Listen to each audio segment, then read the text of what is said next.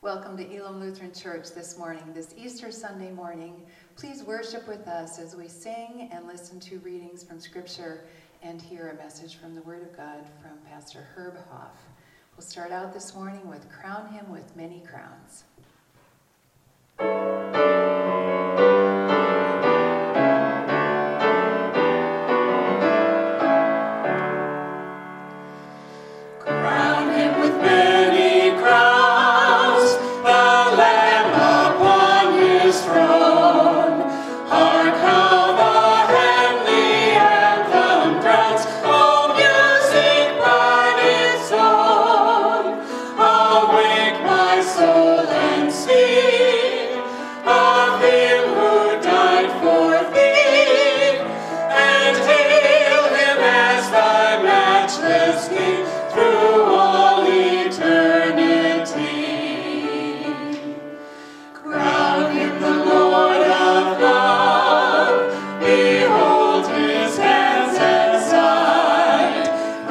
which would yet visible.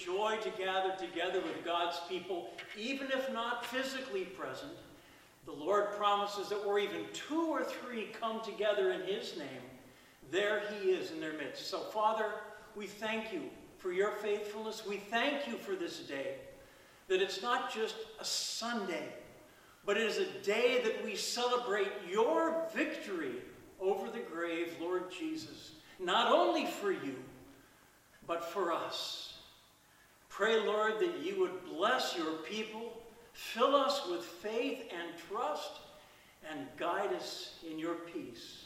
We pray, Jesus, in your precious name. Amen. We're going to have a time of hearing God's word, a time of hearing God's praise, and I invite you to join with.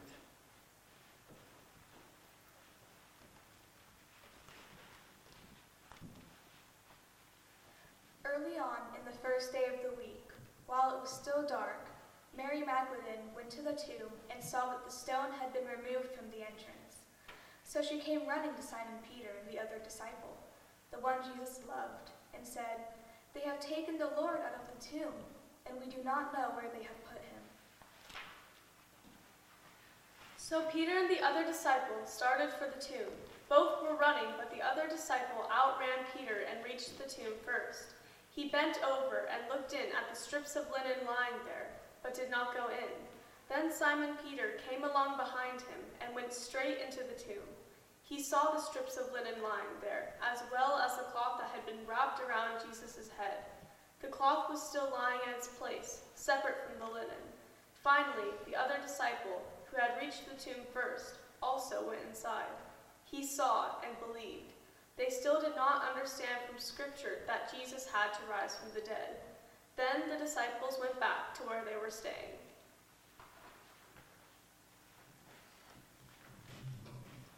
Join us for Christ arose.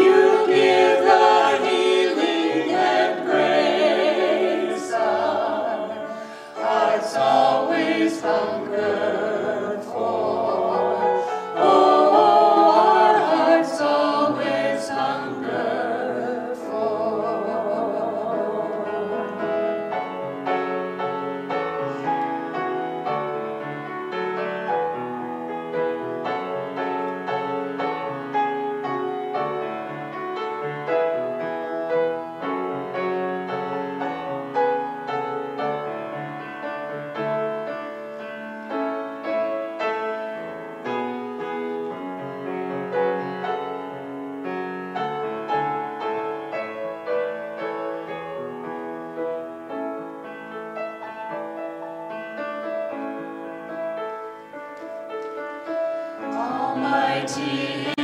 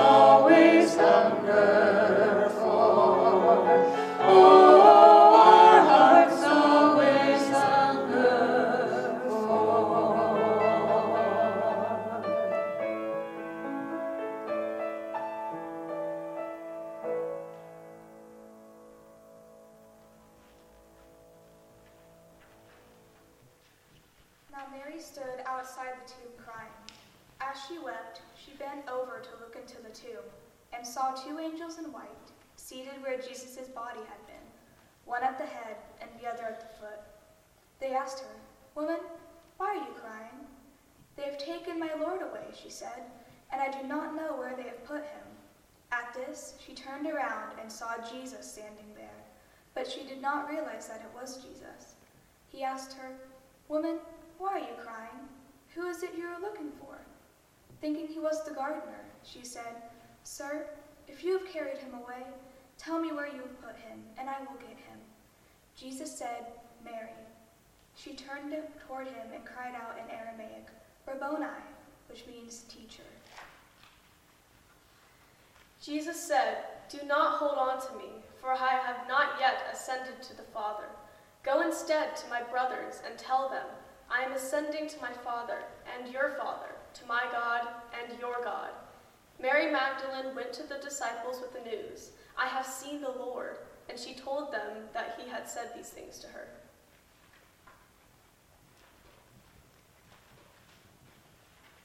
Join us for I know my Redeemer lives.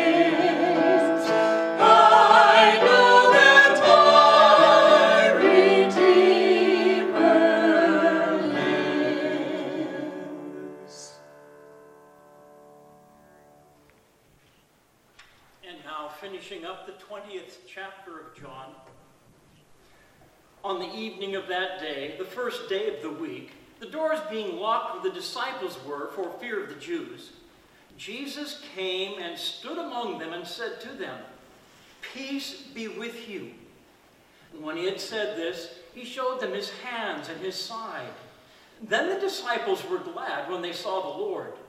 And Jesus said to them again, Peace be with you.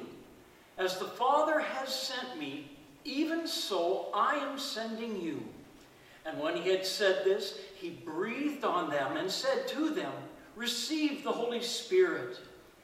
If you forgive the sins of any, they are forgiven. If you withhold forgiveness from any, it is withheld. Now, Thomas, one of the twelve, called the twin, was not with them when Jesus came. So the other disciples told him, We've seen the Lord. But he said to them, Unless I see in his hands the mark of the nails, and place my finger into the mark of the nails, and, and place my hand into his side, I will never believe. Eight days later, his disciples were inside again, and Thomas was with them.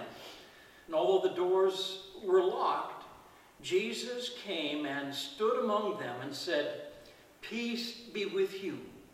And then he said to Thomas, Put your finger here and see my hands, and, and put your hand and, and place it into my side. Do not disbelieve, but believe. Thomas answered him, My Lord and my God. Jesus said to him, Have you believed because you have seen me? Blessed are those who have not seen and yet have believed. Now, Jesus did many other signs in the presence of the disciples, which are not written in this book, but these were written so that you may believe that Jesus is the Christ, the Son of God, and that by believing you may have life in his name. Let's pray together. Lord, we thank you on this day that you have not left us alone, even as you breathed on your early disciples and said to them, Receive the Holy Spirit. So you've sent that same Holy Spirit, Lord, that gives us that gift of faith, that we too might believe what you have done, that we might have life with you forever. And I pray on this day when we celebrate your victory over the grave, that your Spirit would have freedom to minister your grace to us this day. And I ask it, Jesus, in your precious name. Amen. Well, it had been several very long days for the followers of Jesus. For them, it was a time of fear, a time of disappointment. For them, it, it was a time that all their hopes and plans had been crushed. On that Friday afternoon, the cross was empty, but that's not all that was empty. Because by the time Saturday rolled around, the disciples also realized that they were empty. There was nothing for them to, to do but, but to, to cry and, and to, should we say these days, to shelter in place. For them, they were afraid because it might happen. What happened to Jesus, that same fate may be waiting for them. On that Good Friday, the cross was empty. On that Saturday, the disciples were empty. But on Sunday, on Sunday, the tomb was also empty. For the most part, Jesus' followers didn't really understand what was going on. It, all they really knew was Jesus' body wasn't where we left it. Mary came real early, possibly waiting for the, for the break of dawn. And when she got there, the stone was rolled away. Apparently, she looked inside and saw that there was no Jesus laying in there because it says she ran back and, and told Peter and the disciple whom Jesus loved, that is, the author of this gospel, she told Peter and John, He's not there. They've taken him. And so Peter and John, they ran. John was the younger, probably a little bit quicker. They charged up to the tomb. The stone was still rolled away. They looked in. Well, John got there first and standing outside looked in. A little bit later behind him, Peter comes and brustles his way right on in and he begins to notice things. He noticed what John noticed. The, the, the grave clothes were, were just sort of crumpled there where the body had been laying. And the napkin, the linen napkin that covered his face, was neatly folded and set off to the side. They weren't certain what was going on. As John came in and saw it says he saw and he believed. There was something that took place in John's life that, even though he didn't understand what it was all about, all those prophecies that Jesus had given beforehand, they were sort of like a half a piece of Velcro without the other half. Those words came and they didn't have anything to stick to, they just sort of fell off. And now Jesus, by the power of the Spirit, was beginning to join the Velcro together. They began to believe even though they didn't understand. On that Good Friday afternoon, The cross was empty. All of that Saturday, the disciples were empty. But on Resurrection Sunday, also the tomb was empty. And, and there was more than just an empty tomb. There was a Jesus who was alive. Now, the angels had spoken the truth to, to those who were able to listen. Jesus had shown himself alive to Mary that morning. She didn't really understand it to begin with, and then realized it is the Lord, it is my teacher. Jesus revealed himself to the ten disciples. Judas is no more, and Thomas missed out on the prayer meeting. And Jesus showed him himself, showed him his hands, showed his side. And, and it says, and then, after they saw, then they began to believe that Jesus was alive. Thomas missed that Sunday evening, and it was a long, dark week for him. But a week later, he was together with the disciples, and, and Jesus came and showed himself to Thomas. And, and even though Thomas had made that bold statement, unless I can put my finger and my hand in, I will not believe, Jesus didn't jump all over him. He just simply loved him. Thomas, my hand, my side. Don't be unbelieving, but believing. And that declaration, that powerful declaration of Thomas, my Lord, Kyrie, and my God.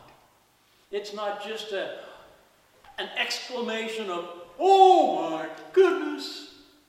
No, it was an affirmation of faith that the Jesus he had followed for these last years was indeed not only his Lord, but also his God. There was hope.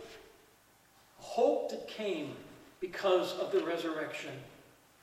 Now, John writes his gospel, and it's more than just a, a presentation of history. It is that, but it's more than just that. As John writes his gospel, he organizes it in such a way so that the truth of the historical events wouldn't just be reading history, but would have an, an effect on the life of those who heard what it had to say. Many other things Jesus did in the presence of the disciples that aren't written in my book, in this book. But these were written so that you might believe. Believe what? That Jesus is the Christ, the Son of God, and that by believing that, you would have life in His name. These who had gone before these disciples who, who didn't fully understand life in his name already was a part of their existence. Life in his name because they believed.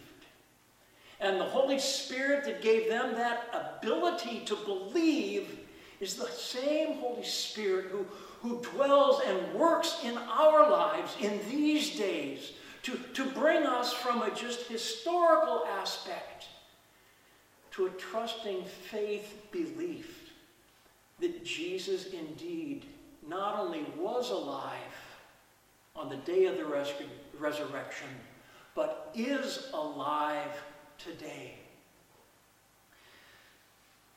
Paul, as he writes to the believers in the church gathered together in Rome, says in the 10th chapter these simple words If you confess with your mouth that Jesus is Lord, and if you believe in your heart that God raised him from the dead, you will be saved.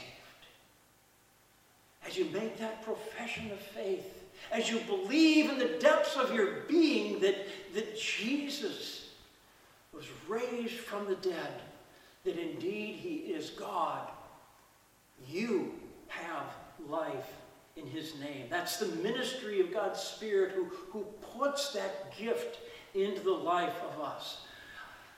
Believe what you have done, Lord God. I confess it with my lips, and you bring salvation. Also, Paul, but this time to the church in Corinth, that great resurrection chapter, chapter 15 of 1 Corinthians, he says, For as by man came death, and by a man came also the resurrection of the dead, as in Adam all die, so also in Christ shall all be made alive. All of us, sons of Adam, all of you, daughters of Eve, our future is set for us. And our future is filled with death. It's going to come our way. Unless Jesus comes soon, death is going to greet each one of us. Until Jesus returns, our future is death. As in Adam, all die. But, but that's not the end. Because in Christ, because of his resurrection, in Christ Jesus, all will be made alive. On that Good Friday, that tomb was empty. That next day on the Sabbath, the hearts and lives of the believers were empty. But the glorious news was on the next day, on Sunday. The tomb was empty. The resurrection had taken place. Now, my prayer for us today is that what John records would be more to us than just a, an intellectual assent of these things happened back then, but rather so much more than that. That this would be the very thing that God's Spirit breathes that truth into us, into me, into you. That we would believe that Jesus is the Christ. And that believing that, we would have life in his name. Jesus lives. Peter and John believed it. Mary and the others, they believed it. Even Thomas, a week later, saw the truth and he believed it. They believed. And by the power of God's Holy Spirit, we can too. The Lord is risen. He is risen indeed. And we thank you, Lord Jesus, that you have sent your Spirit to share with us your victory. Your victory over death, your victory over the grave, and that you have breathed into us life forever. May we believe it, Lord, by your grace and be filled with your joy. Let's also close together in prayer for our community and then the word of God's benediction and blessing.